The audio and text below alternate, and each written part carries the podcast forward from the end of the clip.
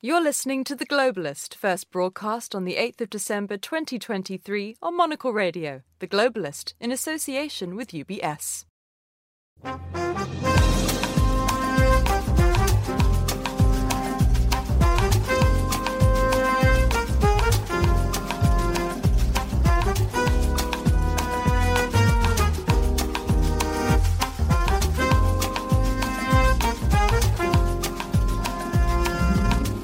From London, this is The Globalist. I'm Tom Edwards. Coming up today, Republican senators in the United States block new funding for Ukraine and Israel, despite appeals from President Joe Biden. Congress, Republicans in Congress are willing to give Putin the greatest gift he could hope for and abandon our global leadership.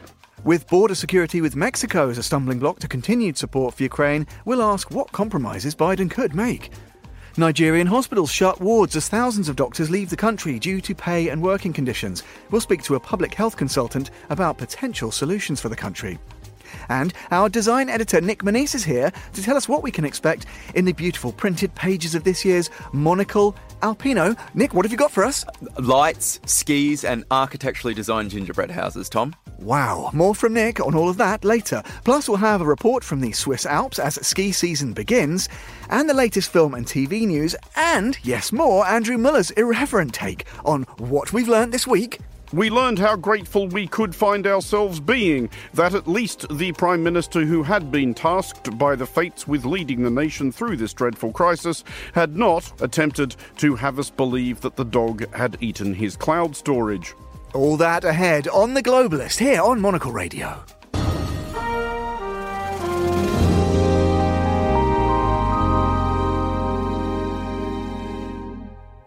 First, a quick look at what else is happening in the news. Chinese schools have been urged to step up daily health checks and work with authorities to help stop a wave of respiratory illness among children in recent weeks.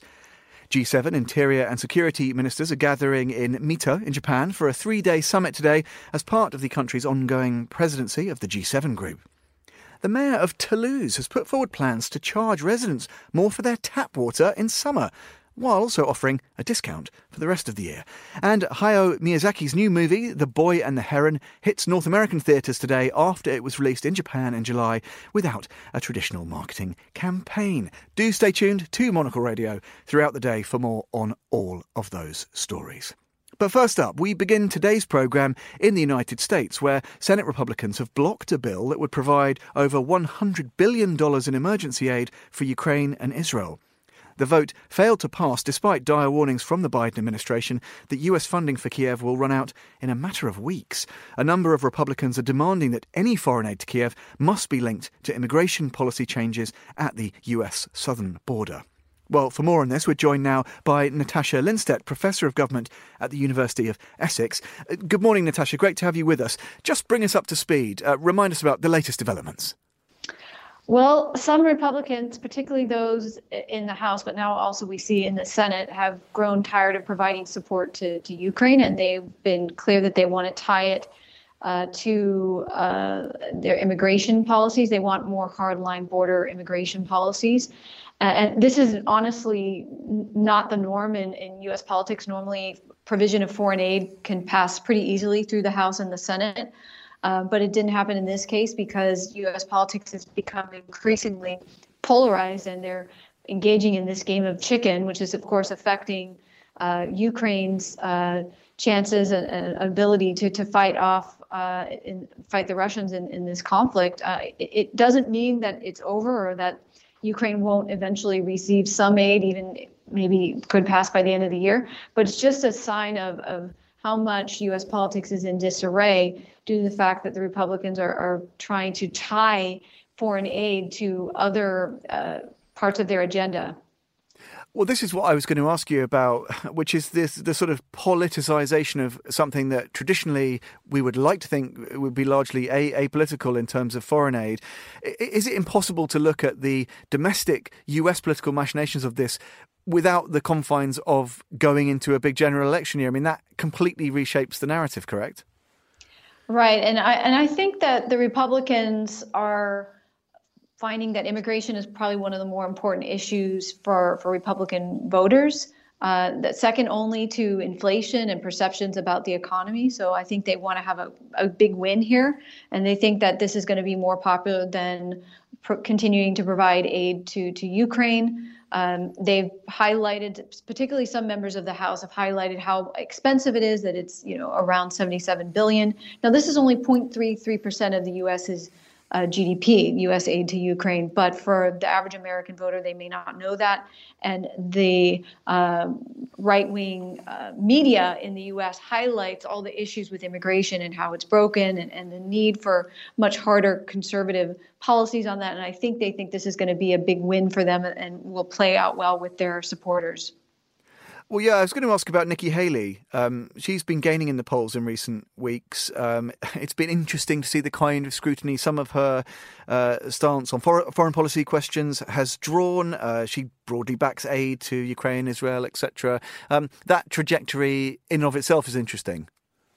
Yeah, so she is one of the more uh, experience, let's say, at least with foreign policy candidates on the Republican side, and more of like a traditional Republican candidate who believes in supporting, you know, Democratic allies with a lot of military support, and, uh, she's more in line with Mitch McConnell in in the Senate. Uh, but this is not the way the direction the Republican Party is is going as of late. You know, they've been really focusing more on Trump, and Trump, you know, leads Nikki Haley in the polls by some 40 point. That being said, she is doing better. She's gained some momentum. She's had a big endorsement from billionaire uh, Charles Koch recently in New Hampshire, which is coming up in about seven weeks. She's polling about 19%, uh, about 20% in South Carolina, which will come after that.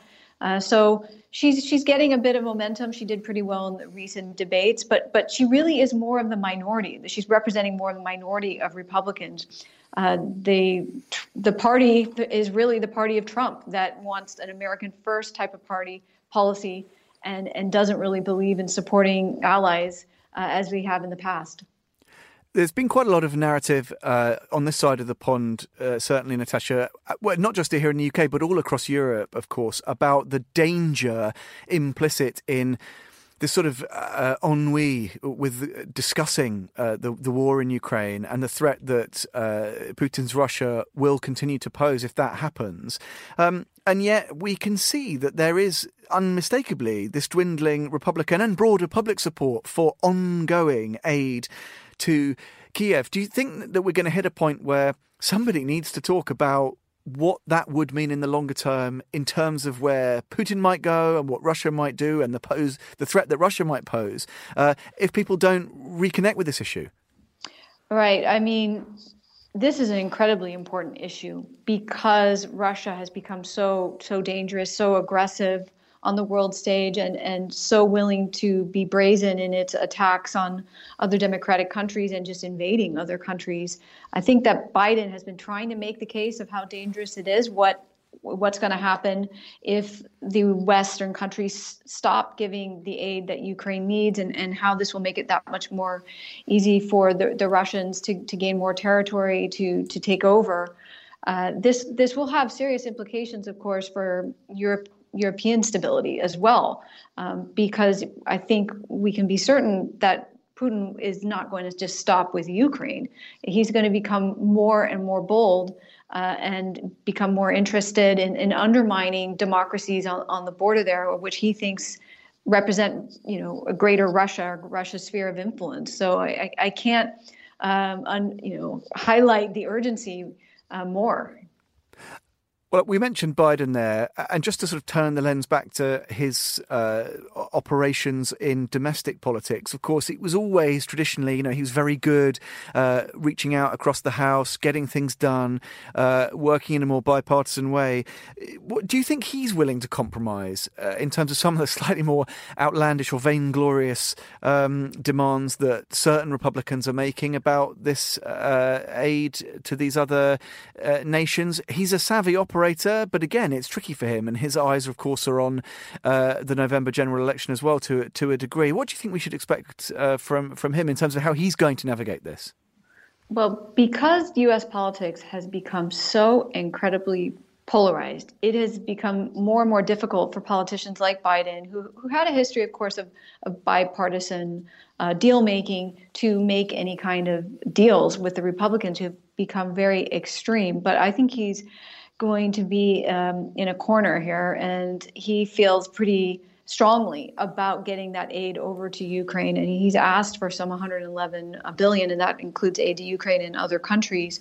Um, and he probably will have to make some compromises on immigration, possibly for raising the initial standard for migrants to enter the asylum system, or maybe becoming a little bit tougher um, on uh, the the limitations uh, on her, her, humanitarian parole program, which basically allowed the executive branch to temporarily admit migrants. Uh, so I see it most likely that he's going to make some compromises because I think he thinks the aid to Ukraine is just that important. Natasha, great to have your insights this Friday morning. Thanks, as always, for joining us. That was Natasha Lindstaedt joining us here on The Globalist.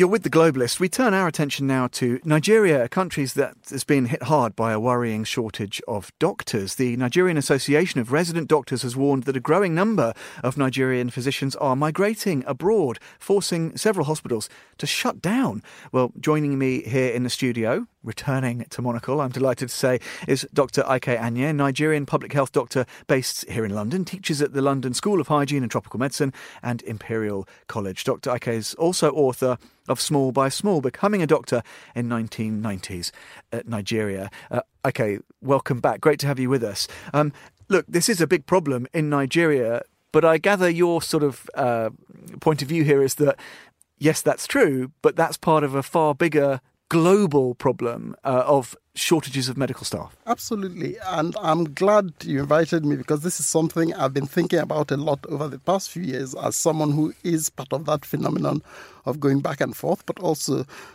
who's been fortunate to be in a position in different places in the UK and outside and to see this. And the truth is that arguably no country in the world is training anywhere near enough doctors or nurses to meet what the demand suggests they actually need in the coming years.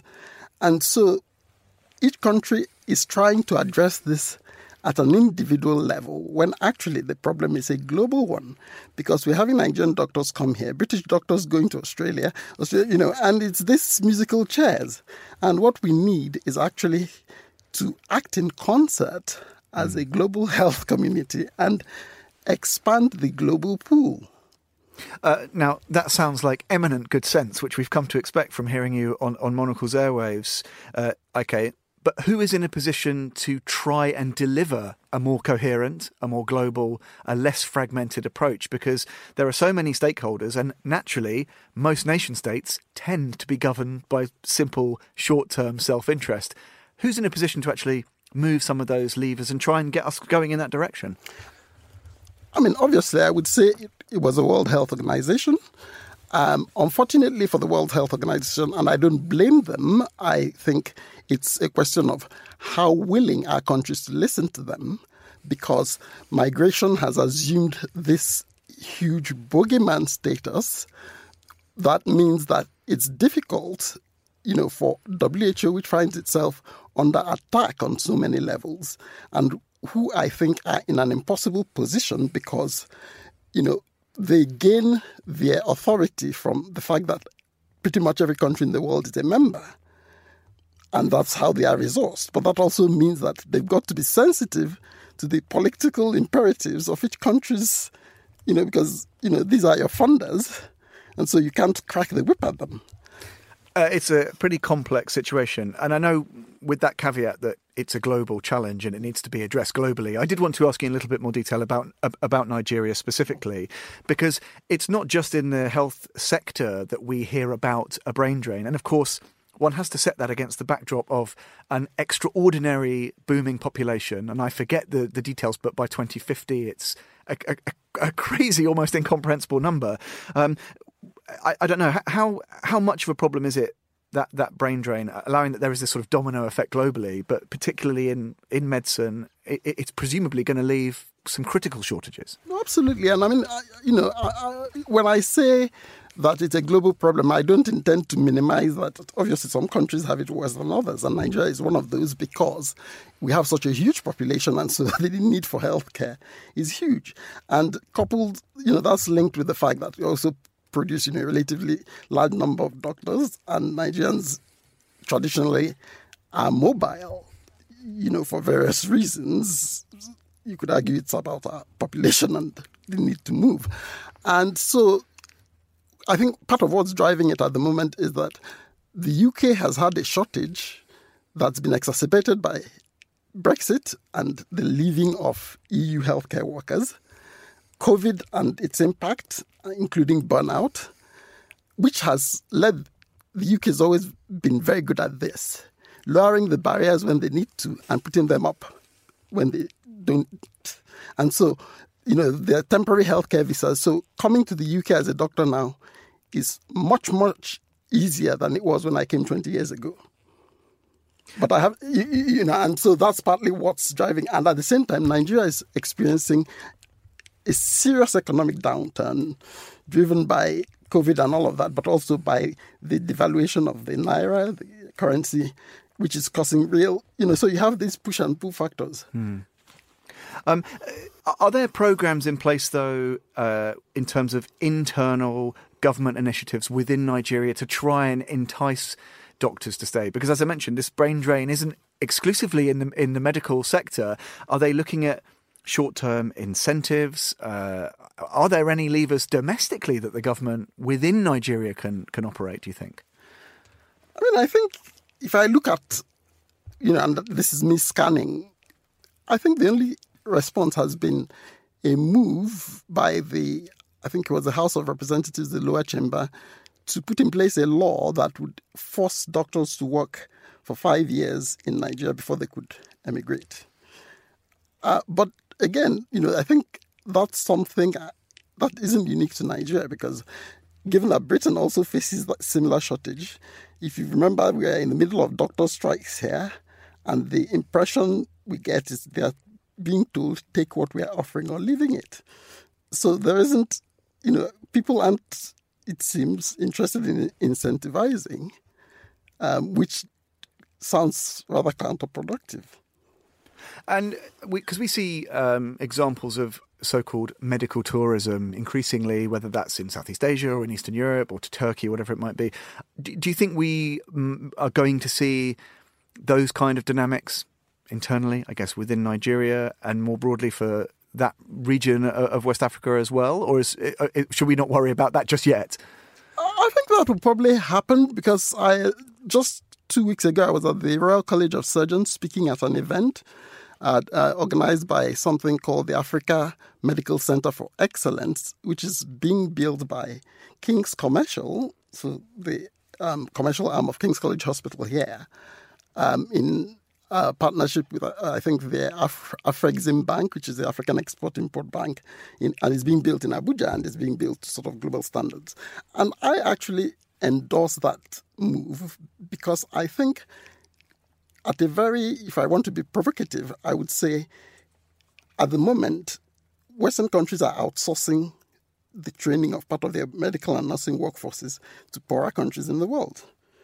And you know, you can say there are red lines and places people aren't supposed to recruit from, but the reality is people get around those things, which is why I think the Niger government response is flawed because banning people from moving doesn't work. And what I'd recommend is that the UK, the US, and co go and build medical and nursing schools in these countries, expanding the global pool and expanding potentially the number of doctors and nurses who stay there.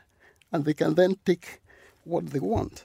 And you could go a step further, even more provocatively, and ask why is it that it appears cheaper and easier to train doctors and nurses in these countries than it is to expand medical and nursing school places here.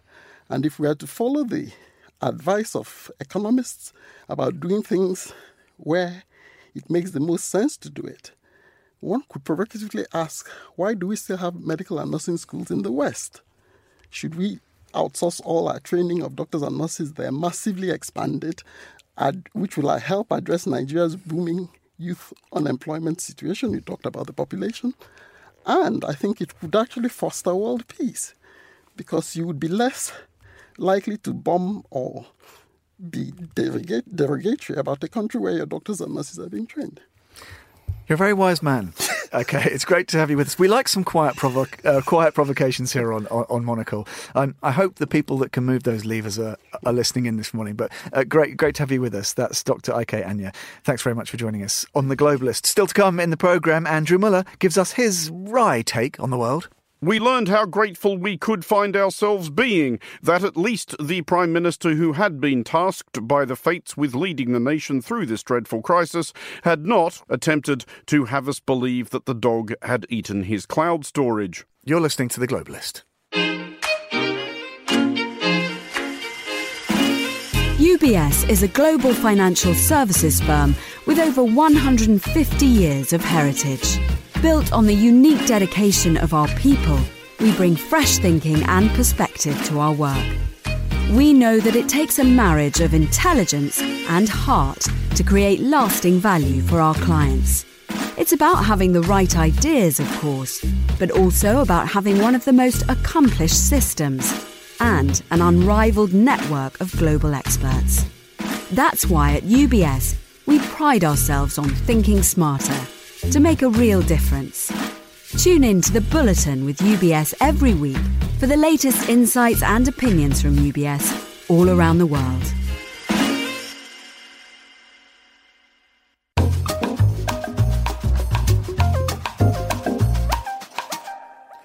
Monocle's December January bumper issue has hit the newsstand. It's packed full of dispatches from the far reaches of the globe.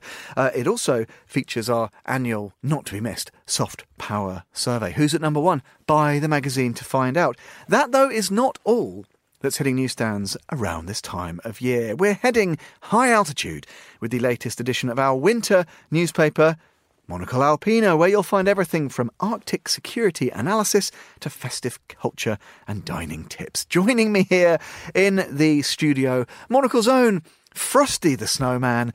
It's design editor Nick Monisse. Welcome. It was a little chilly coming in this morning, so Frosty the Snowman does feel appropriate. Yeah, uh, got a, it's got a little icicle hanging on the end of his on the end of his nose. Um, Nick Monisse, now tell me, Monocle Alpino. I'm a newspaper man. I love these big formats, Berliner, big, lavish, beautiful images. We can hear the thick is it is that sixty? It's, it's, is it sixty GSM? You're hearing sixty GSM. I can hear right the now. giveaway crinkle, um, but our listeners can hear it what they can't do right now is see it. So give us a little flavour of what's in the pages. Well, I mean, it's it's as you said, it's a, it's an annual. It comes out every every Christmas uh, and New Year's season uh, to, I guess, accompany you as you're snuggling in uh, by the fire, uh, and and and I guess give a little bit of seasonal insight uh, across I guess, topics that Monocle would typically cover. So, you know, we've got affairs, we've got business, we've got culture, we've got design, which is what I'd love to talk to you about because I, I think personally they're the best pages.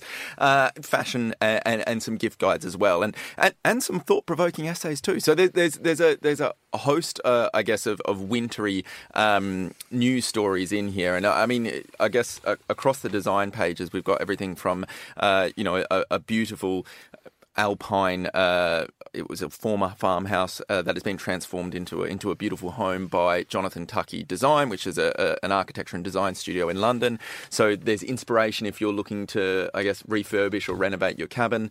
Um, we've got uh, you know, a report on, on lighting by, uh, or, or, a report rather on a new lighting store for Lebanese lighting brand. There's a lot going on here. There's a lot of layers. The pages are jam packed.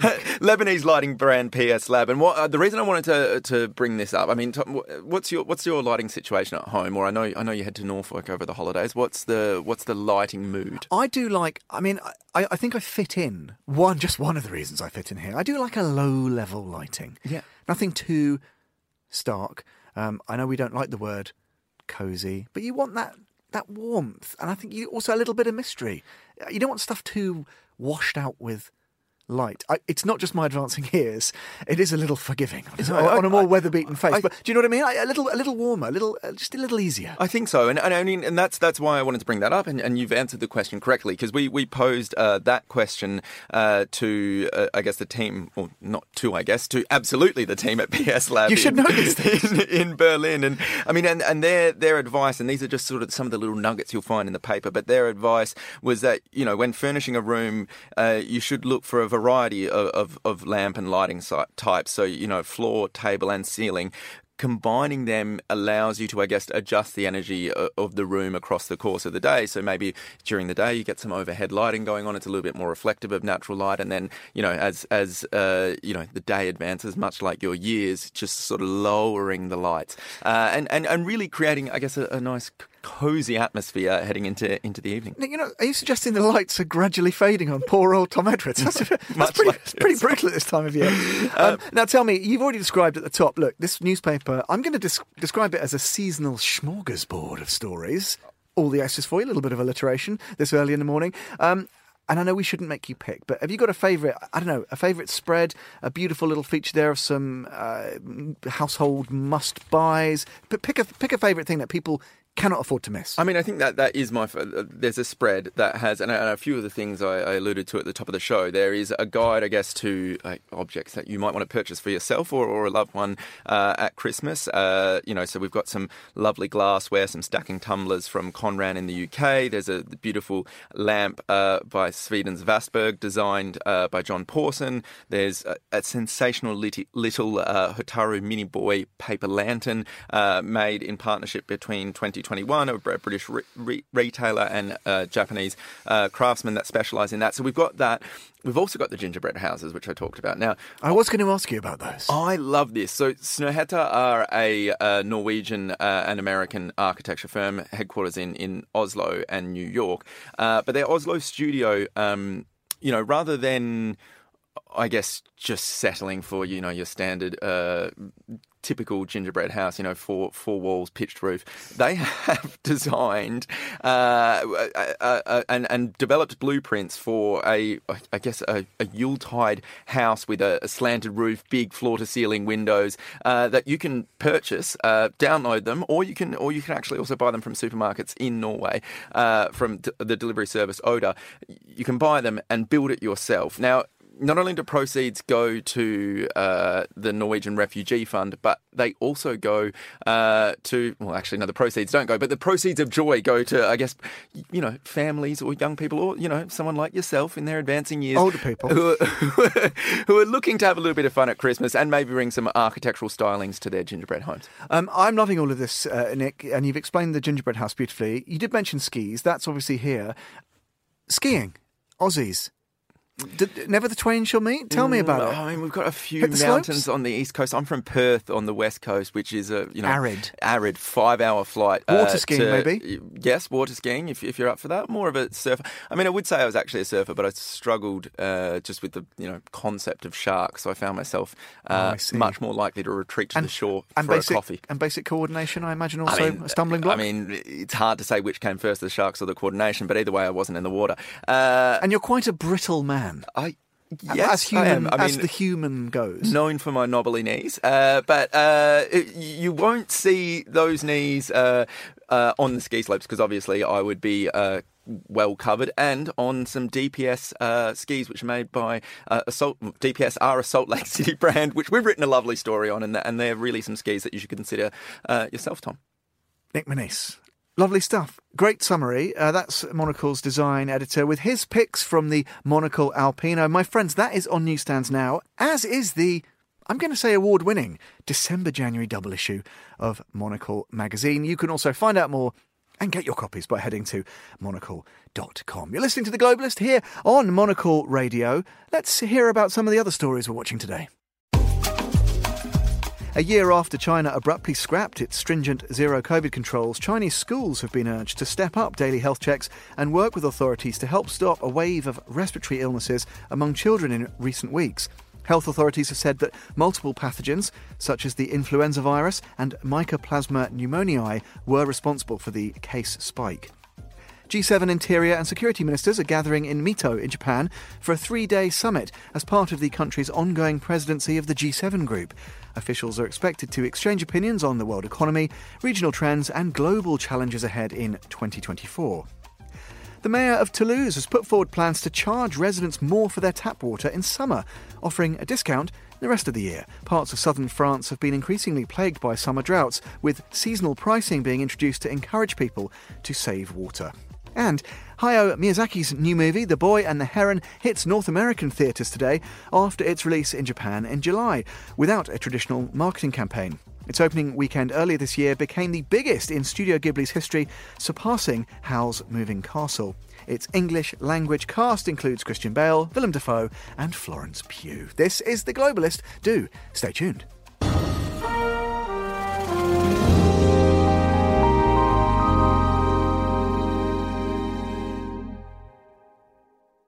Next month's Republican presidential caucuses in Iowa will mark the official start of the 2024 primary season in the United States. Republican voters in the small Midwestern state will play a pivotal role in narrowing down the field. The current frontrunner, former President Donald Trump, has been leading in the polls for months. A clear victory in Iowa could be the beginning of the end for his rivals. But as our correspondent, H.J. Mai, reports, even in a deeply red state like Iowa, some Conservative voters are ready to move on. When people refer to America's heartland, they mean places like Iowa. Fertile farmlands provide a scenic backdrop to sheer endless miles of highways that connect rural communities and urban centers. The state is home to roughly 3.2 million residents, and on January 15th, it will be the center of American politics. The countdown to the caucuses is underway. On the campaign trail, the battle for Iowa is heating up. Dueling campaign events in Iowa with just six weeks to go until the first in the nation Republican presidential contest. The state kicks off the 2024 Republican presidential primary calendar with its caucuses. In comparison to a regular primary election where voters simply fill out secret ballots, caucuses are much more of a public event. People meet in private homes, public libraries, and school gymnasiums to vote for their preferred candidates. While the 40 delegates at stake in Iowa are rather insignificant to win the Republican nomination, the state is seen as an important campaign test and can provide some much needed momentum, says University of Iowa politics professor Tim Hagle. We're not the kingmaker, but we separate the contenders from the pretenders. This potential boost is especially important in a year in which former President Donald Trump appears nearly untouchable. Poll after poll has shown Trump leading his GOP rivals by a wide margin. But talking to voters in Iowa last month revealed that even conservative Republicans might be willing to move on, like Georgia Johnson. I want the candidate to be honest. and anything he talks about, he should be able to back up. Or Margie Nakoff. Somebody that with integrity and that we can look up to. Both Johnson and Nakoff were among a number of people who mentioned words like honesty, morale, and unifying when asked about characteristics they would like to see from a president. Those words are rarely used when describing Trump. Florida Governor Ron DeSantis and former UN Ambassador Nikki Haley are currently considered to be Trump's biggest rivals, but the former president, in his usual style, has dismissed them both. Polls show me leading Social Security, Medicare hating Ron DeSanctimonious by 50 points and even more. We're leading him by so much he's like a wounded bird falling to the ground. Bird brain, that's Nikki Haley, who said she would never run against President Trump. I will never, ever run against President Trump, one of the best presidents ever. Looks like she may actually catch Ron for a very distant second place. Trump, who, let's not forget, faces four criminal indictments across state and federal jurisdictions, continued to campaign in Iowa, a state in which he gave one of his most famous remarks. I could stand in the middle of Fifth Avenue and shoot somebody and I wouldn't lose any voters, okay? It's like incredible. He uttered those words in early 2016 on the campus of Dordt University, a Christian university located in Sioux Center, Iowa. But even there, students struggle to fully endorse Trump. In the 2020 election, I voted for Trump. Personally, I think my values might not align completely with him uh, as a Christian. I think he's a fairly good president, but not the best person. Nolan Carroll and Quinton Olson are both attending Dordt University Not only does faith play an important role for both of them, but religious and conservative values are important for a majority of people in this rural area of Iowa. Sioux Center has a population of roughly 8,000 and is the largest city in Sioux County. Trump won the county decisively in 2020, earning nearly 82% of the votes. It was his best performing county in all of Iowa. And people here are especially grateful for his role in overturning Roe v. Wade, the Supreme Court decision that gave Americans a right to abortion. For conservatives, like Margene's husband, Dennis Eckhoff, it was a crucial victory. I'm a Christian, and I believe that um, All life is sacred. all life is sacred and life begins at conception. Trump aided the court decision by naming several conservative leaning justices to the Supreme Court bench. In addition to that, people also pointed to his America First approach and tough border policy as things they liked about the former commander in chief. These topics and culture war issues, like LGBTQ rights and critical race theory, have also taken a hold in Iowa. For minorities, however, the Trump presidency has been a challenge. the tenor of conversations got strained. Uh, things that were not as blatant before became much more in your face. So yeah, there's definitely uh, situations where you heard things that you may not have heard before. Eddie Diaz is a former city council member in the city of Perry. He identifies as a Latino, and his family moved to Iowa in the mid 90s for an easier life than that on California's farm fields. Even though almost 90% of Iowa's residents identify as white, the state's Latino population has grown by over 160% from 2000 to 2020. It's just one reason why immigration and border security have become a big concern of Iowans. Like John Grosskreutz. protecting our borders and making sure evil people don't come in and want to do harm. Perry is located about 40 miles northwest of Des Moines. Only farmland and suburbs separate the two. And it's precisely those suburbs that in the future might change the political balance of power in the state, as suburbs are growing and are becoming more diverse.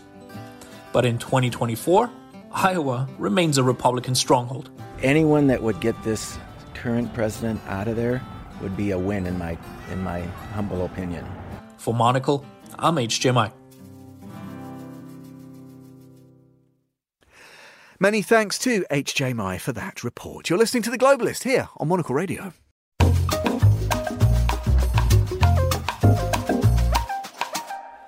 You're with The Globalist. It's time for a roundup of some of the latest stories from the world of television with the critic and broadcaster Scott Bryan. A very good morning to you, Scott. Great to have you with us uh, today on the programme. And uh, we've got lots of intriguing stories. But let's start with, uh, well, like bad news, I guess, if you are still a BBC licence fee payer, because it's heading up. It is heading up. I mean, this is a really interesting one because it has been set to being increasing for a fair while now. The BBC has had a license fee freeze. Um, uh, that was after an agreement with the government. So for the last two years, it's been about 159 pounds, but it's now going to be uh, increasing by about 10 pounds. Um, but what is interesting is that this is actually um, a lower amount than the BBC had actually intended. They they were told, they were reassured by the government back then, by about two years ago, that it was going to be rising with inflation. Um, but actually, the inflation rate has been actually higher than that. The measurement that they have actually gone up by has been a different measure of inflation than everybody was expecting. So this is actually going to be leading to a bit of a funding shortfall um, fall for the BBC. I think until now they've been having to make roughly uh, half a billion pounds worth of cuts. That's led to uh, cutbacks on the amount of programs that have been airing uh, on the BBC itself. There's been cuts to uh, various services across the board. Um, long uh, running programs, um, particularly on daytime, have been coming to an end. And of course, this, I think, uh, was kind of going to lead to the BBC thinking, okay, well, at least the cost of the license um, uh, fee is going to be going up, so those cuts will be coming to an end soon. But it does now feel that the BBC is going to be having to make even further cuts, and of course, that will make a big difference to the actual programs we'll end up seeing. Yeah, absolutely. And I guess this is all part of this ongoing, uh, well, there's a bit of a, yeah, there's also culture wars and there's this government's anti BBC uh, agenda, and this will all feed into that. And more more cuts or more savings to be made uh, will probably be bad news for listeners and viewers. I guess, Scott, they'll just have to tune into Monocle Radio instead, correct? I mean, that's, yeah.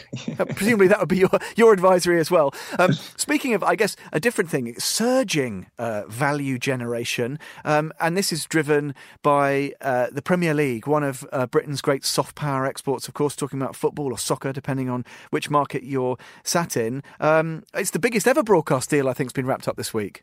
Yes, Sky has acquired um, a quite a significant majority of the domestic broad, uh, broadcast rights um, alongside a um, broadcaster called TNT Sports, uh, which used to be BT Sports, and has come to a tune of more than 1.6 uh, billion uh, pounds a year. So, of course, if you sort of total it together, that's more than six billion for more than four uh, seasons. And it's and it's interesting because, of course, Sky can't have all of these matches because there's competition um, rules that say that not one broadcaster can be the only place to go and do it. So they've sort of split it between TNT, which is a broadcaster um, co-owned by uh, BT and Warner Brothers Discovery. But I'd say that that obviously this trickles down to the consumer in one way if a broadcaster's paying quite a lot of money for it. And also I think is what's rather interesting is that for a long while now we've been thinking the future is going to be involved with streamers. It's going to be the likes of Amazon going to be spending a lot of money in this space or or perhaps Netflix getting into live sports at one point or another. But it seems to be actually the satellite providers or the old sort of style providers are the ones that are willing to cough up for the moment. And Amazon, which has got some rights for, for the Premier League for the next few uh, seasons, are actually backing out. So, so, so I think it's it is kind of the case that that at a time, of course, inflation. We're talking about inflation in regards to the BBC. There is also inflation on on sports rights too, and that will no doubt trickle down to the cost of actually um, um, signing up to these pa- packages. And I guess also a concern by customers, you know, whether they would be able to commit to a certain provider for for long term, knowing that it could you know, potentially at one point down the line go to a, one of their rivals. Yeah, it's really interesting, Scott. And actually, this idea of how uh, new entrants or newer entrants contribute to sort of shifting sands, these changing dynamics in the provision of coverage, whether that's of sport or current affairs. This is a narrative we see over and over again. And there's another area that you've picked to talk about, which is actually the provision of children's television programming. And again, the huge seismic change that some of these entrants, whether that's you know Netflix or the YouTubes of this world, have had. It's recalibrating the landscape. But I gather plans are afoot for some of the smaller sort of regional players in this space in this country to to get together and talk about what they're going to try and do next. Yeah, there are plans for like a, like a summit of essentially a lot of the different makers of kids um, programs, broadcasters, um, even the likes of YouTube, um, to come together to actually talk about um, the issues that are facing um, audience uh, uh, shows that are made for younger audiences because what we've now had is for younger audiences an abundance of choice. Of course, you now got the entire internet, I'd say, compared to when we were kids, where there were far fewer channels or far fewer options. There's now so many shows and so many different places where you can get your entertainment from. But I think there's a real concern. Uh, in the industry over two things. I think, firstly, down to funding. Um, the old economics have kind of been turned on its head, really. A lot of these shows used to be well funded by junk food advertising. And of course, there's been big restrictions made, particularly on commercial TV. So that's massively dried up um, the amount of money um, that used to be available for um, CITV and other sort of commercial children's networks. But you've also had the license fee kind of trickling down and causing fewer programs made for kids by public service broadcasters. So that's issue one funding. And issue two is whether younger viewers are actually having quality and whether they're being informed and educated as well as being entertained. Because of course, if you have the complete free reins given to to young viewers, well, where they can watch, they might end up watching something that is very flashy and very good on, let's say, Netflix, but but but maybe not be actually providing the educational um, remit that parents would be expecting. So I think it's the idea about about bringing everybody together to try to address, okay, how can we sort out um, uh, the, the, funding throughout it? Do we need to go and push for the government to provide more funding? They have done so more before. Is it down to maybe cross partnerships we have between different networks? Normally, um, uh, you know, the likes of Netflix and the BBC or others have worked together on other projects. Could they work together with children's programs, perhaps? But also, just just how can we ensure that kids' programs are going to be as good as they were when we were younger? Because, of course, if we get into the habit of watching a really good show, um, and that that really helps us. I think it creates viewing habits, and of course, when these kids grow up, you'd want them to stay on these networks rather than leaving them entirely and heading somewhere else. Indeed. Well, it's only anecdotal, but the general quality of kids broadcasting is infinitely. I, I may be a slightly older vintage than you, Scott. I don't know, but there's so much more, and it's so much of it is so much better now. So it's it's not all doom and gloom. Very briefly, uh, Scott, this time of year, speaking of old tr- Christmas traditions, I used to love getting the, the, the radio times in the mid 1980s, leafing through, finding out what I was going to watch at Christmas. Um, a couple of very quick uh, hits. What are you looking forward to watching on the small screen this uh, festive season? I mean, I think uh, Doctor Who has obviously had um, such wind beneath its sails over the course of the last few weeks. You've had um, uh, Russell T Davies, who uh, rebooted the show back in 2005, come back on as showrunner.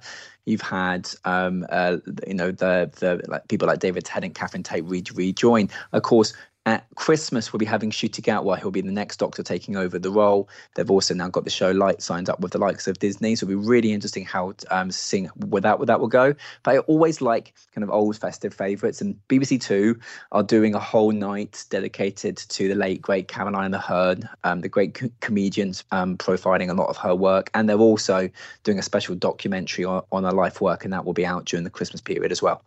Uh, that's an excellent, some excellent suggestions, Scott. Um, thanks as always for taking the time. You can toddle off back into your TV TARDIS for us until your next, oh, well, well, well. next reappearance here on Monocle. Scott, thank you uh, for joining us here on the Globalist. UBS has over 900 investment analysts from over 100 different countries over 900 of the sharpest minds and freshest thinkers in the world of finance today. To find out how we could help you, contact us at ubs.com.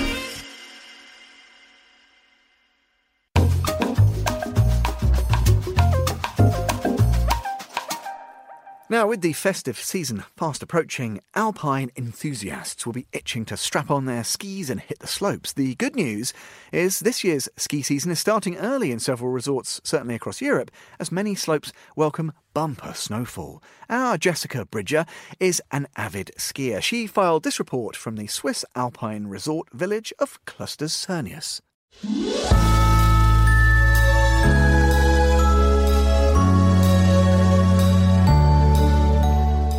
Welcome to the early season Monocle Ski Report. What's your favorite part of the ski season? While some might say they love the depth of the high season, with everything running at full tilt, my favorite part is now. The early season, the pre season. Resorts open up one by one, kilometer of piste by kilometer of piste. The first time you click in your bindings for the season is deeply satisfying.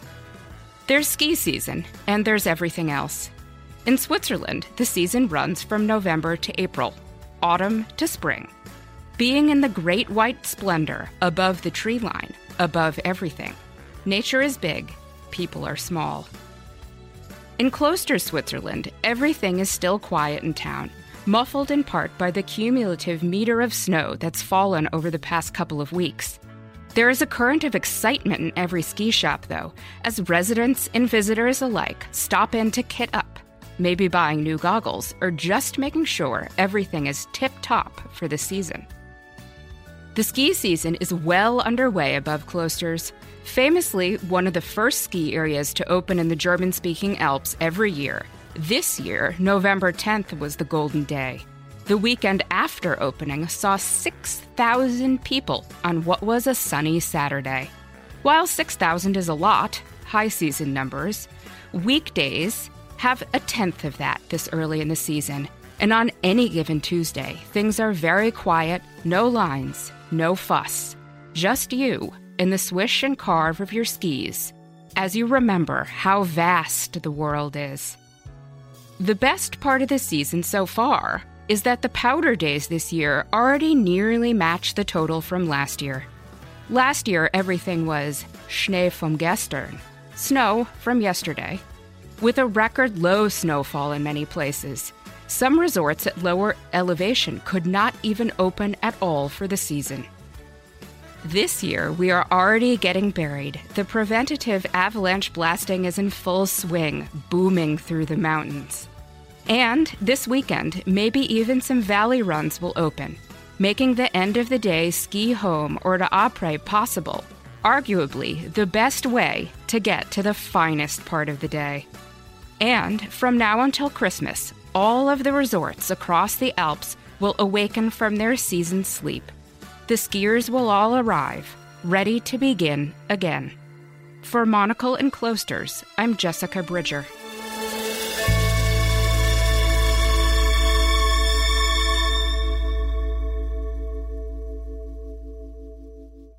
Many thanks to Jessica Bridger for that. You're with the Globalist here on Monocle Radio. Tune in to Monocle on Culture, where we grill our panel of critics to get the inside line on the best in the world of film, music, art, literature, and more.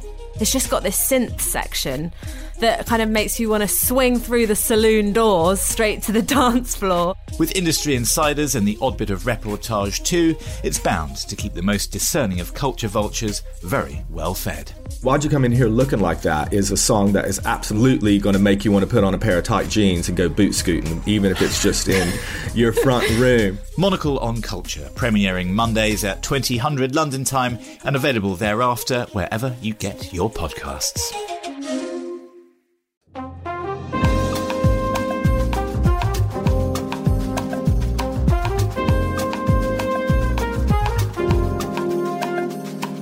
Finally, on today's programme, it's Friday. That means, good news, listeners, it's time for Andrew Mueller's weird and wacky take on what the past seven days have taught us. We learned this week, and so very shortly after last week's near Anglo Greek War over the British Museum's rockery decorations, that the United Kingdom had also, in relatively recent memory, narrowly avoided a dust up with the Dutch.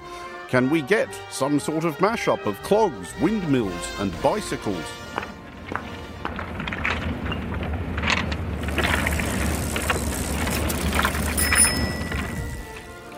We learned that among the ideas floated by then Prime Minister Boris Johnson, and a reminder at this point that Boris Johnson being Prime Minister was somehow a thing which actually happened, was the just tremendous, nothing can imaginably go wrong wheeze of dispatching the Special Air Service to raid an AstraZeneca factory in Leiden amid a dispute over COVID 19 vaccines, the details of which we will confess to not recalling in great detail.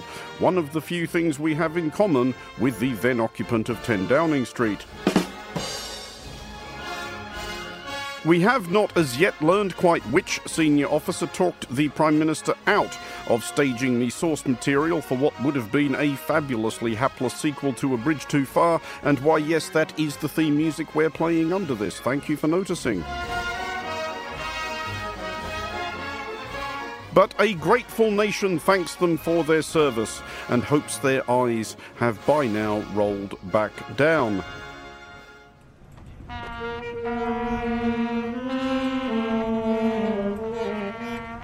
However, we did learn a few other things from the ongoing inquiry into the UK government's response to COVID 19, which has sufficient material to work with that it may well end up outlasting the pandemic. We learned that Boris Johnson had not taken his last risk with the health of the public at large, as he blithely incited a mass stampede to be the first to jauntily observe that would make a change, and or there's a first time for everything, or broadly similar jocularity. I swear by Almighty God that the evidence I shall give shall be the truth, the whole truth, and nothing but the truth. We also learned that there is little faulting Boris Johnson's hindsight, as he eagerly agreed that, in retrospect, responding to warnings of a hugely infectious airborne respiratory illness by declining to permit enormous crowds to gather at sporting events might not have been the brightest of notions, as only about several tens of millions of people suggested at the time. With hindsight, uh, as a symbol of the of the government's earnestness rather than just um, as a, a, you know a, being guided by the science. Uh, we should perhaps have done that. And we learned how grateful we could find ourselves being that at least the Prime Minister who had been tasked by the fates with leading the nation through this dreadful crisis had not, or at least not yet, the inquiry still has a while to run, quite attempted to have us believe that the dog had eaten his cloud storage. Do you know why your phone was missing those 5,000 odd WhatsApps? I don't know the exact reason, but it looks uh, as though it's something to do with the app going down and then uh, coming up again. There now follows a complete roll call and in alphabetical order of everybody in the United Kingdom who has no difficulty believing this.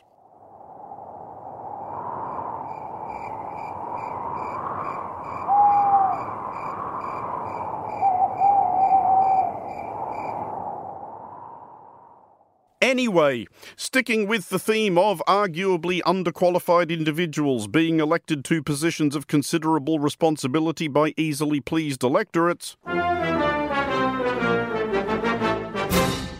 We learned, contrary to the famous and probably willfully misconstrued but whatever aphorism of F. Scott Fitzgerald, that there absolutely are second acts in American lives. Specifically, we learned of what appears to be the near term plan of recently unfrocked US Republican Congressman George Santos, who made an amount of history last week by becoming only the sixth person ever to be bounced out of the US House of Representatives by their fellow lawmakers.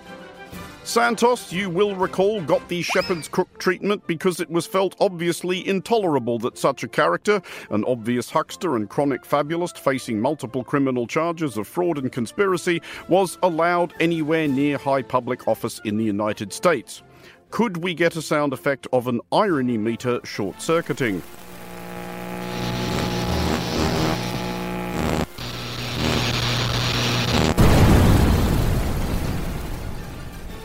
We learned that Santos clearly did not plan to return immediately to any of his previous careers. Navy SEAL, Nobel Prize winning astrophysicist, Baroque bassoon virtuoso, having forsaken all those and the offer of a contract to play middle linebacker for the Dallas Cowboys. And yes, we are just making fun of his well documented tendency towards resume embroidering. Pretty sure he can't sue us to do this. Hi, Katie. Um, thank you for the love. Thank you for the kindness. You know, Botox keeps you young, fillers keeps you plump. Mwah. We learned that Santos had opened an account on Desperate Celebrity Jukebox Cameo and was charging punters circa $200 a go to record personalized video messages. My favorite TS song is definitely going to be Trouble. I knew you were trouble when you walked in. That's me. And we learned that in one almost endearingly shameless commission, Santos was even willing to accept payment from Democrat Senator John Fetterman to take a pop at troubled Democrat Senator Bob Menendez, whose present pain Santos may well feel. Hey, Bobby. Uh, look, I don't think I need to tell you, but these people that want to make you get in trouble and want to kick you out and make you run away, you make them put up or shut up. You stand your ground, sir, and don't get bogged down by all the haters out there. Stay strong. Merry Christmas. That distant rumbling probably is, yes, Thomas Jefferson turning in his grave and so forth, for we learned via the above a lesson both bracing and disheartening, which is to say that we learned via someone who did the sums that in his first 72 or so hours on Cameo, Santos may already have cleared the salary he was trousering annually, representing, or as the case may well have been, not really representing, the voters of the New York Third more than $174,000 in just four days, nearly twice what we make in a week. For Monocle Radio, I'm Andrew Mueller. My thanks, as always, to Andrew Mueller. And that is all we have time for on today's programme. Thanks to our producers Tom Webb and Emma Searle, our researcher Neoma Ekwe, and our studio manager Tamsin Howard. After the headlines, more music on the way. And don't forget to catch the briefing live at midday London time. The Globalist, that returns at the same time on Monday. I'm Tom Edwards. Thanks very much for tuning in.